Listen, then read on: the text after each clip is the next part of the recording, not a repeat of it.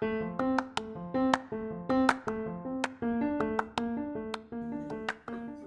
うも、こんばんは、こんにちは。天気元気ビルドでおなじみの斉藤達でございます。今日はですね、クリスマスイブですね。で非常に天気がですね、良かったですね。暖かかったし、まあちょっと霧雨とか出たんですけど、まあでも少し太陽が出てね、え気温もですね、7度、8度ぐらいで、まあまあちょっとね、あの、いけてるような感じで、本当にね、ホワイトクリスマスではないんですが、非常に心地よかったです。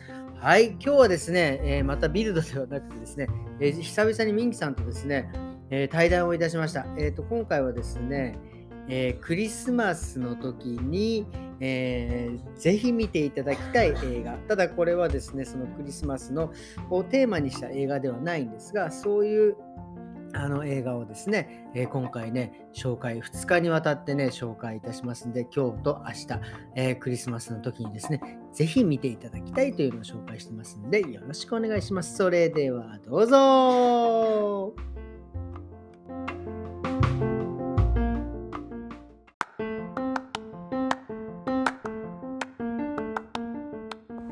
こんばんは、よろしくお願いします。今日も、えっ、ー、とですね、えー、久々に登場していただきます。ああのこんばんは。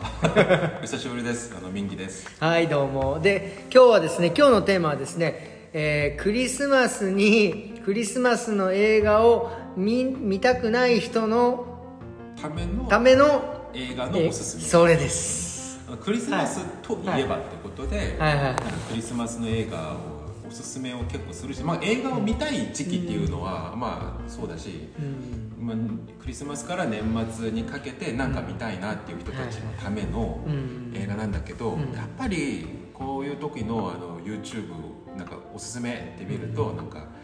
なんかナイトメアビフォークリスマスイブだったりとかシー。ザーズだったりとか確かに、ね、なんかそういうなんかクリスマスっぽいもの、まあ、ホームアローンとか、ね、確かに確かに。そうクリスマスをテーマにした何かを言うんだけどいや別にそんなベタベタじゃなくてもわかります。いや楽しければいいじゃんっていう。それ音楽もそうですよね。マライア流れちゃうみたいな。ワンが流れちゃうみたいな。なんかなんかね山下達郎来ちゃうみたいな。そうそうあのマライア流れてるの見るとなんかなんかね僕もあのババイトの人かわいそうだなっていう考えその思いしかないですよ。わかります。若干もうイラッとしますよね。もうもはや。いやバイトの身にもなれよって思っちゃうぐらい。確かに。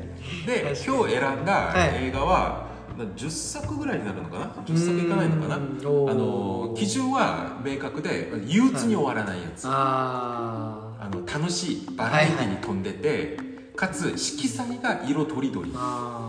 クリスマスっぽい感じで。なやつ、うん、うん、でね、選んでみました。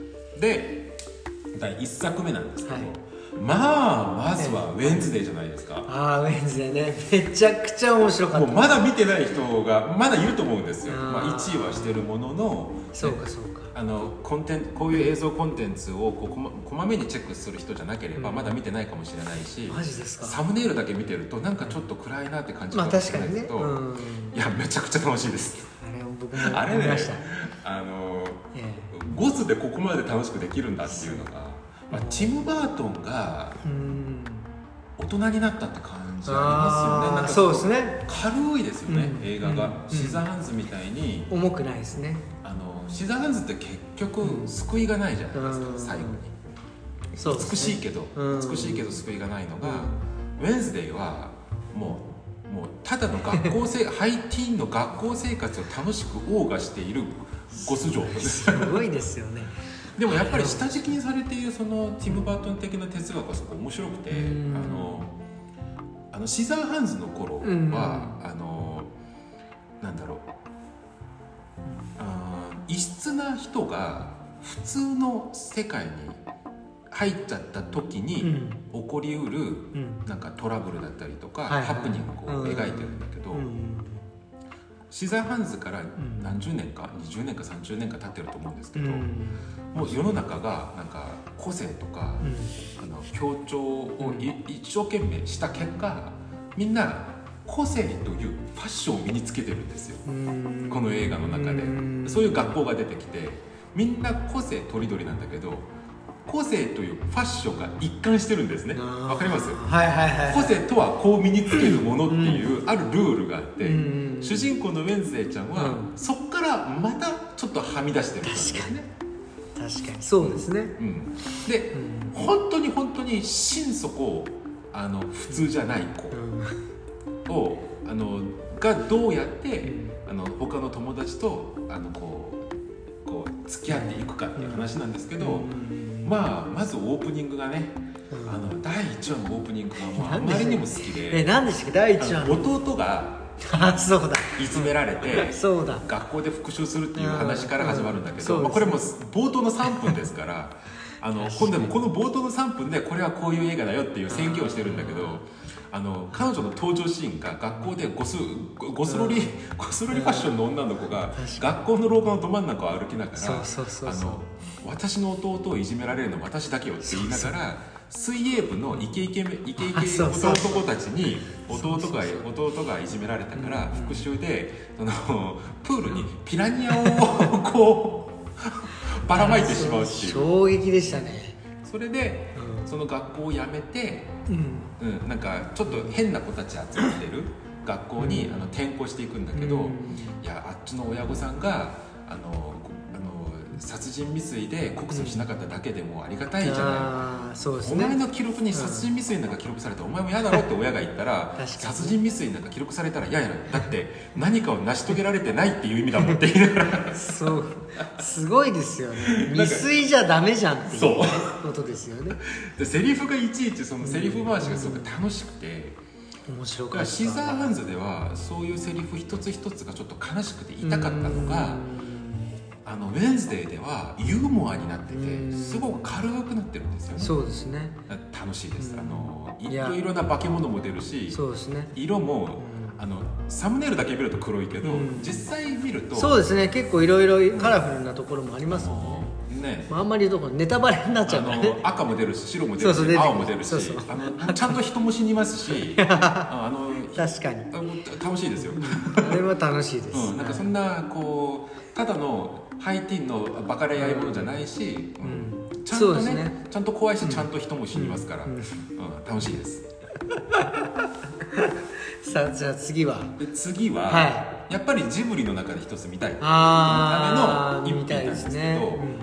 うん、あのねクリスマスに何が似合うかなと思ったんですけど、まあ、季節なんか、まあ、な関係なしで、危機だと思います。あ魔女の明るいですねやっぱり、明るいしそのオープニングから最後に行くまでのこの盛り上がり方最後のこうあのなんかこう、うん、こううわーって終わるあのエンディングがもうまさしくクリスマスにすごく似合ってるしね、女の子が頑張るっていう姿だけでももうなんかウェンズデーと似たような脈絡で楽しいっていういや楽しいですよね。色,、まあ、色はもう保証されてるようなそうですねそうですね、うん、アクションも保証されてるし、ただクリスマスに見るその思春期の女の子の悩みというかその思春期の女の子がいかに美しいかっていう、うん、その成長期を見せてるんですけど、うん、今の大人が見るとやっぱりね考えさせられますよね、うん、特に達治さんと僕みたいなこの職人業だと、そうですねあのそうですね。これをお子さんと見る、ね、あの親御さんはもちろん女の子がいる家系ではもう必ず見せなきゃいけない、うん、もうマストの映画だと思うんですけど、うん、あのね「アナ雪」なんか見せ見せちゃダメですよ「アナ雪」とか「あのリトル・マーメイド」なんかはあれあんなあんなの見せちゃダメですよ。そこディスっていいんですか？あんなのより危機を見せなきゃダメだと僕は思うんですけど、あの今の大人が見ると、うん職人とはどう成長するのかっていうのを機器で見せてる、うん、それが最初は機器はあの飛ぶことしかできないから、うん、飛び方をきれいに見せたくて飛ぶ時にそのかぼちゃパンツが見えるのが恥ずかしいからそうですよね。それをスカートをこう畳みながら、うん、あのパンツが見えないようにずっと気を使ってるんですね、であの母親からもらったほうきが壊れて飛べなくなって、で親のお守りが全部なくなった状態で、一人で成長しちゃい成長しなきゃいけないという状況になりつつ、でそこでどうするかどうするかって悩みあげく。であのトンボっていう男の子が危機になった時に、であの危機が、あのまああのた,、うんね、多分おっさんのブラシを借りて「飛びなさい!」っつって飛ぶ時にあの服がブワーッとこう、膨りなんかこう浮いちゃって、うん、その時はもう人を助けなきゃいけないし、うん、他の人のあのブラシだから、飛べるかどうかわからない状態で集中してるからパンティが見えることなんか気にせず、すごくあの無様に飛ぶんですよね。無様に飛んでコントロールできないそのブラシをなんとかコントロールして、トンボを助けてうわって終わるんだけど、これを見るとやっぱり職人は恥をさらさず成長することはできない、というそれその観点から見るとそうですね。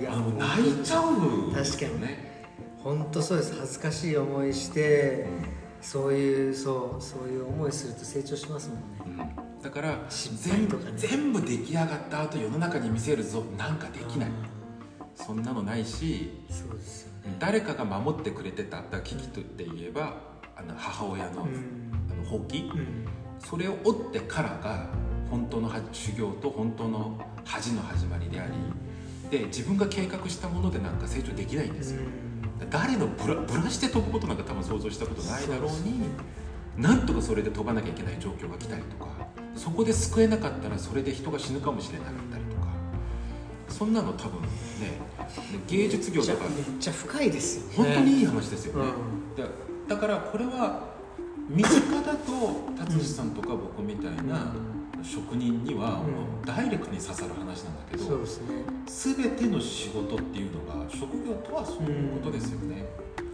だから来年頑張りたいって思う大人の方々は、ね。うん、ああそうかそういう素晴らしい。綺麗にまとめましたね。綺麗にまとめましたね。クリスマスにね、花雪なんかテレビにつけちゃだダメ。そんなのつけちゃダメですよ花雪なんか見ず 危機で来年をこう。大嫌いですはいはい。リトルマーメイドなんか見ちゃダメ、なのダメですよ、ね、はい、で3番目は、はい、3作目。3作何にしようかな。あ、はい、もまああのお次はまあ男の子がどっちかといったら男の子が別に危機を男の子が見てもいいし男女なんかないんですけどまああこれも女の子主人公か。バンブルビー、ああバンブルビーはいはいはい、はい、トランスフォーマーシリーズあんまり好きじゃないんだけどバンブルビーはいいですよ。ああれね、はい。はい、これ度肝抜かれました。あれ飛行機でなんか、絵が楽しければいいかなと思ってつけたんだけど、あ飛行機で見たんですね。はい、うん、吸い込まれちゃって。ハマっちゃった。降りてからもう一回見ました。よちゃんと見ようっつって。あれねなんでうちらに刺さるかと思ったら、あれ ET ですね。ああれ ET のトランスフォーマーの焼き直しですよなるほどね、うん、ET ね。確かに。時代背景も若干その80年代を、うん、あのモデルにしてるし男の子をオタク機械好きの女の子にしてるところだったりとかで ET をバンブルビーにしてで最後はまあちゃんとアクションやったりとかやるけど基本そのあの黄色いロボットと機械好きの女の子の友情を描いてますから、うん、これね ET を見た大人たちには21世紀の ET としておすすめできます。そういうことか、結構よかよかったです、うん、そう。でお子さんと見るのにもすごくあの、うん、問題ないですし、うん、そうですよね、うん、えそれだったら ET みたいなもう一回。急に急にすいませんなんか ET は話が急に。速ですよ。あんなのいいに決まってるじゃないですか。最高ですよね、うん、あの最後のねエリアあエリアじゃなくて何エリオット。エリオットエリオットエリオット。エリオット泣かないんですよね。あの演出すごいですよね。すごいですね。ハロウィンのそうそうそうハロウィンのメイクをしたまま逃げ回るじゃないですか、うん、その後 E.T. のその宇宙船が来て乗せて帰るんだけど、自分もあとお父さんがいないその家でだあれまあ要はお父さんがいないいない少年に、宇宙からおじいちゃんが来て思春期の成長を手伝ってあげたっていう話じゃないですか。だからしわしわ、ね、なるほどね。なるほど。そうなんだ、うん、だからあそこであの ET をかけ、ま、あの追い追いかけ回ったり後にこうハロウィンハロウィンフェストから自転自転車で逃げる時に追っかけてくる人たちってみん。な成人男性として見せてるんですよお父さんをあだからお父さんからつながる成人の男性は怖いっていうああいう演出に見えるんですね僕には。でしかも子供向けて銃持ってますから。そうですよね、うん、で後にあれ銃消しちゃったんですよ CG で。スピルバーグがそれ後悔してるって言ってました。あ消しちゃったの。うん。いやそんなのやっちゃいけなかったって。PC に押されてあそうなん銃消しちゃったんだけど子供に銃を向けるって何事かって言われてあのブルーレイ版かな？そこで消しちゃったらしいんですけどスピルバーグはそれ後悔してるって言ってました。あいや子供にとってそのぐらいの脅威ですから。だから最初からもうなんか腰になんかいろいろ金属物をブラブラ下げている大人がうん。こうバックルだけ見せるんですね。うん。そういう大人がこういなんか宇宙船の後を追ったりとか追跡するっていうシーンがいっぱい出てくるんですけど、うん。だから成人男性は常に何かのうん。こう少年が怖がる対象として出てるんですよ。うん。でエリオットの家ってお父さんいないじゃないうですか、ん。でお母さんがシングルマザーで3人の兄弟を育ててるんですね。だからおそらくそこから来る欠損に対する中のコンプレックスみたいなのがエリオットに何かがあってそれを埋めてくれるのが宇宙から降りてきたおじいちゃん。なるほどね。E.T. がその心を癒してくれるそんなにひねくれちゃダメだよっつってじゃあじじじいやは行くよっつって飛んでいくんだけど普通だったらもう泣きながら「いつか会おうね」とかって言ううんそうなんだけど宇宙船がバーって飛んでいく時にあの最後のシーンね E.T. がねうんこう「アウチ!」って言いながら胸が痛いよっていうのをんすごく片言で説明してくれて、飛んでいく宇宙船をエリオットがこうじーっと凝視するんだけど泣かないんですよ。うん。成長したから。なるほどね。そこがね見る人はめちゃくちゃ泣く泣きますよね。やばいちょっともう一回見よう、うん。Go E.T. は Home いいですね。E.T. Go Home もう一回見よう。うん。E.T. はね本当にいいですね。あれは。名作だな。ブルーベリーモアがいかに可愛かったかを確認するのもいいですし。確かに確かにやばいちょっと話がずれ戻しましょう、えっといやいいですいいです。で、うん。じゃあ次4作目いきますか。4作目はね、はうんとゴジラですね。ああゴジラどの？2014年のアメリカ版のゴジラです。楽しいですこの映画。それってあの松田聖子が出たやつですか？いやあの多分渡辺謙。渡辺謙か。あ渡辺謙さんかな？はい違う。あ合ってるかな？日本人が一人出てます、はい、日本人が出て一人出てるんだけど迷ったんですよ。あの、まあ、迷う迷うこともないや。見たい人はあっち見てもいいですがパシフィックリムかうん。あのゴジラで迷ったんだけど、うん。いやゴジラの方がやっぱ楽しいですね。ああのやっぱりあのクリスマスには化け物 化け物が出て見え切ってガオガオ言ってくれた方が楽しいじゃないですか。でみんな多分これを聞く方々は、うん。おそらく「シン・ゴジラ」は見てると思ってーまあすで2014年のアメリカのゴジラは出来がすごくいいです。ちょっと度肝抜かれました。へで日本のゴジラに対する、うん。あのオマージュというかそのレ,、うん。リスレスペクトがうん。すごくて。へえあそうなんのあの音楽そのまま使ってるんですよ。ダダダンダダダンダダダダえそうなんですか？その音楽出るんですよ。へえあの ちょっと僕笑っちゃうんですけど、あそこに出てくるいろんなもう怪獣と戦った話じゃないですか。それ怪獣、怪獣って言うんですよ。モンスターって言わないんですよ。あ怪獣って言うんだちゃんと。あの日本人科学者が出てきて「でです怪獣」ってですよ。やってくれるね。マジで。であの90年代に作ったあのゴジラはゴジラのことを全く理解できてなくてあー。あれねなんかねミュータントモンスターとして描いてるんですよ。なんか放射能に汚染されたトカゲみたいな感じ、はいはいはい。いやでもゴジラってそんなもんじゃなくて、うん。あの神ですよね、うんそうですね。うん。神としてのうん。存在というか扱いですよね。でそれを完全によく理理解してて、うん。でスペルも GODZ でやるんですよ。ゴッジラなんですよ。うん。ゴッドジラなんですよ。で神がやってきたっていう。うんだから別にあの怪獣として戦いながら人間を守るっていう概念がないんですよゴジラなるほどなるほど自然の摂理として動いてるだけうなんで、んで人間が地上であの何百メートルの怪獣を見るときこう全貌が見えない。うん。とこから来る恐怖感のあ演出とかがすごくうまいですしあの大人が見てとても楽しい映像になってます。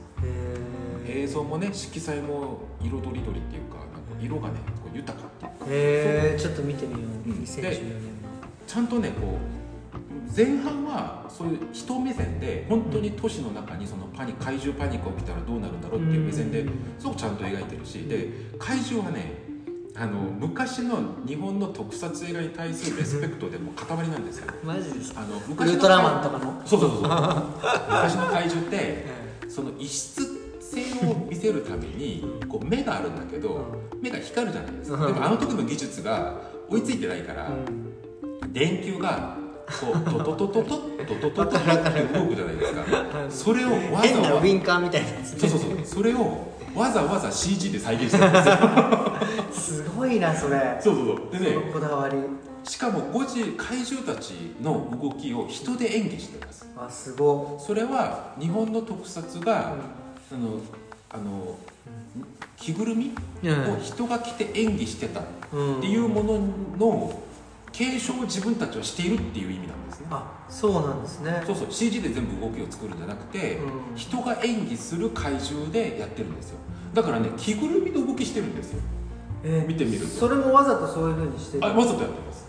わざと。あれはもう日本のゴジラが好きすぎて、マジかであの多分クレジットに出るんじゃないかな？あのゴジラの監督にこの映画を捧げましたっけなあそうなんですか？そうそうそうそう。えー、面白うん。でで前半はそういうふうに人が見るそのパニック映画として全貌が把握できない怪獣が出てくうんるこういう恐怖を描いてるんだけど、最後怪獣同士の一騎打ちになるといきなりあのプロレスみたいな構図になるんですよ。えそれ誰と戦うんですか？最後。あのねネタバレしていいのかな。あのよくわからない多分あのあオリジナルだと思いまあそうなんですか。す空を飛ぶやつなんですけど、空飛ぶやつう。ん、空を飛ぶやつがゴジラと戦うんですけど今までちゃんと人目線で怖いね怖いねで撮ってたのが、ラストのクライマックスで怪獣同士の戦いになるといきなりゴングがピンとなったみたいに いきいきなり俯瞰俯瞰で見せるんですよ。プロレス中継みたいな構図になってアクションがめっちゃ見やすいんですよ。わかりやすい。すげえ面白いです。えあのやっぱもう怪獣が出てきてもう見え切ってガオーっていうのは楽しいですから。楽しいっすよね、うん。じゃあゴジラはおすすめです。あー OK です。じゃあ次は4作目来たから次5作目？5作目。次何にしようかな。次はうんあまあ怪獣映画の流れとして「エイリアン2」あエイリアン2うん。エイリアン2「エイリアン1記は」憶があれはねもうほぼあれ芸術映画ですからあれ難しいんですよななんかちょっと小難しい映画になってるんですね。うん。あれリドリー・スコットですから。あーはいはいはい。でもあのエイリアン2ははいあのジェームス・カメロンなんですよ。あー。いや楽しくやれよみたいな感じでもう、うん。とりあえず銃撃てみたいな感じの人ですから、まあ、アバターの監督ですから、ね。なるほどねそうですよね。うん楽しいの最高っていう人ですからそうか。あのーで「エイリアン2」を僕がクリスマスにおすすめしたいのは、まあ化け物が出て見え切ってガオーって言ってくれるのが楽しいのとはい。もうちゃんと人死ぬのと 人がねちゃんと死んでくれないとね。そうそう首ちょんぱされますし。内臓もちゃん。と出ますしいマジか、そうでしたっけ？エイリアン2ってそんな感じでしたっけ？や怖いですよ。ちゃんと怖いですよ。あそうでしたっけ？うん。で、もう色もねそこ色彩がもう多彩というか楽しい。あなるほど。赤も出るし。赤も出るし。うん。そればっかじゃないですか。で楽しいんだけど え「エイリアン2」を僕がおすすめしたいのはこれが家族映画だからです。あなぜかというと「エイリアン1は」あ、あのね明言を監督は明言してないんですけどあれフェミニズム映画として見れるんですね。うん。あのギーガーっていうデザイナーが、えあのこれ裏設定は喋っちゃうと多分これ見ないんじゃないかな。あのねやめときますか？うん。うんとね、えエイリアンのあの頭の形状ってもともとペニスなんですね、あそうなんですかあのあの元の原画を見ると、うん。頭の形がかくっきり気候が描かれてる。あそうなんですか。こんなの映像に出せないんだよってことでツルツルの頭になったんですよ、まあ、結果そっちの方がいいんですけどで、あのー主人公があの時のシゴニー・ウィーバーってそんなに有名な人じゃなくて、うん。他の最初に死ぬ船長だったっけな、そっちの方がススターだったんですよ、その人がいきなり死んで、うん主人公はこっちだよっていう構図に変わるんですね、エイリアン1はね。その後あのシゴニー・ウィーバーがその中をあの逃げ回るっていう設定なんですけど、うん。構図がしつこく細長い通路をうん。ペニスの形状をした怪獣が後ろから追ってくるっていう設定なんです。これあのレイプなんですね、あそうなんですね。でこれをあの結構露骨にこういう映画はこれだよって言ってるところがあって、うん、そのなんかねエイリアンをなんか捕獲して地球に持ってって軍事利用なんちゃらかんちゃらって言ってる男がその中にいて、うん、実なんだっけな。でシゴニー・ウィーバーをあの椅子にこう拘束して口に雑誌をこう巻いてこうグリグリグリって言って口に入れるっていうシーンがあるんですよ。その雑誌がポルノ雑誌なんです。この映画はそれをテーマにしてますよっていうのをなるほどね。そういうシーンで表してその後その怪獣が細長い通路を走り回りながら女性を後ろから追っていくからこれは男性の暴力に対する女性の闘争としてなってるんですよ。エイリアン1は。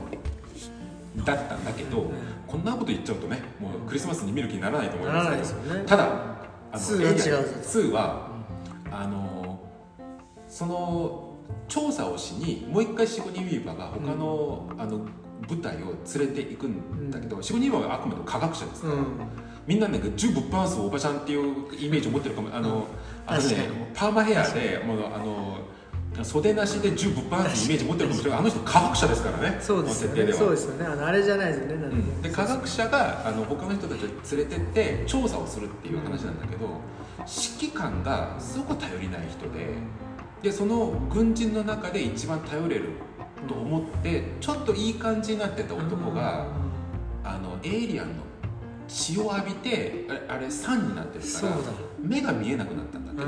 で負傷しちゃうんですよ。で女の子をあの捕獲するんですねあそこで。なんか生き残った女の子が一人いてその女の子を保護して。だからあのね最終的にやむを得ず戦えるのが45人見場しか残らないんですよ。なるほどね。みんな死んじゃってで負傷している男と保護しなきゃいけない女の子をシゴニー・ウィーバーが戦って保護するっていうこれ疑似家族の話なんですよ。なるほどね、うん、で世界に対する疑似家族を作って、うん。うん、生き残るっていう話になってますから、まあいわば万引き家族なんですね。まあまあね。そうそうそう。なるほどね、そういうことだったんですね。だからだからこれをおすすめできるのは家族映画だからですよクリスマスにね。クリスマスの家族映画として見ていただきたいっていう、あのアクションがまず楽しいのと、うん、最後にやっぱりスカッとしながら終わる、うん、それ大事ですよねそう、ね、うん、スカッとして終わるし、こうなんかしこりを残さない。そうですね、だからあのそういう映画も好きだけど、そういうの今日はこうそうじゃないや。つそうですね。2はめちゃくちゃ楽しい。じゃあとりあえず今回はこれで一回切りましょう、はい、ね、ちょっとね。で次の次だから次撮りましょう、はい、じゃあとりあえず今日はこういう感じで終わりにします、はい、さよなら